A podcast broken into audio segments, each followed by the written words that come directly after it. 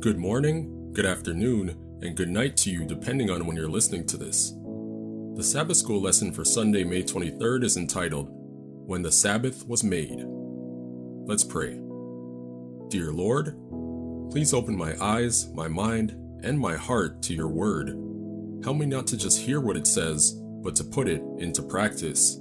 In Jesus' name, Amen.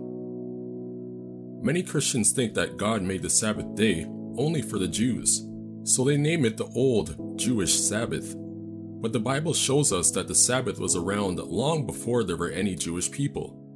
God made the Sabbath when He made the skies and the earth in six days. We're going to check out Genesis 2 verses 2 and 3 and Exodus 20 verse 11. These verses show us that God made the Sabbath. When does He do that?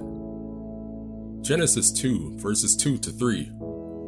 On the seventh day, God had finished his work of creation, so he rested from all his work.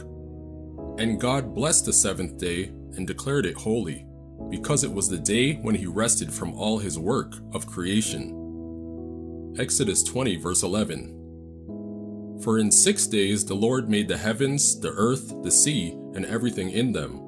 But on the seventh day he rested. That is why the Lord blessed the Sabbath day and set it apart as holy. Do you see that Genesis 2 verses 2 and 3 do not say that the seventh day is the same as the Sabbath? The first time the Bible says the seventh day is the Sabbath is Exodus 16 verses 26 and 29. Scripture reference Exodus 16 verses 26 and 29. You may gather the food for six days, but the seventh day is the Sabbath. There will be no food on the ground that day. Verse 29 They must realize that the Sabbath is the Lord's gift to you. That is why He gives you a two day supply on the sixth day, so there will be enough for two days. On the Sabbath day, you must each stay in your place. Do not go out to pick up food on the seventh day. Now look at Genesis 2, verse 2 in the New Life Version. And he rested on the seventh day from all his work. The word rested is Shabbat in the Hebrew language. Shabbat has almost the same meaning as the Hebrew word for Sabbath, which is Shabbat. Compare the two Hebrew words, Shabbat, rested, and Shabbat, Sabbath. Do you see how Shabbat and Shabbat are almost spelled the same? This shows us that the seventh day in Genesis 2 verse 2 really is the Sabbath. The word Shabbat for rested is spelled S H A B A T, and Shabbat for Sabbath is spelled S H A B B A T. The word Sabbath is not written in Genesis 2 verses 2 and 3, but we can be sure that Moses was talking about the Sabbath when he wrote that God blessed and made the seventh day holy. This quote comes from the Zondervan Pictorial Encyclopedia of the Bible, Volume 5, page 183. So we can see that Genesis 2 verses 2 and 3 teaches us that God made the Sabbath. God also gave the Sabbath to all humans as a blessing.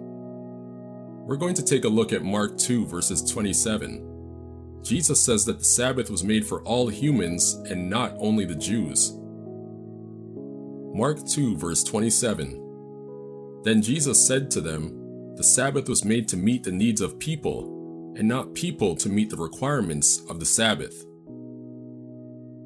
Why does God Himself rest on the seventh day? Does God really need to rest? If no, what other reason do you think God must have for resting on the Sabbath? Some Bible thinkers say God needed to rest after He made the earth in six days. But the real reason God rests is to give us an example of what we should do Humans also must work for six days. Then we must rest on the seventh day Sabbath. Bible expert Karl Barth says that God rested on the seventh day to show humans that rest is part of his agreement with humans. The Sabbath is an invitation from God. On that day, God invites us, humans, to rest with Him.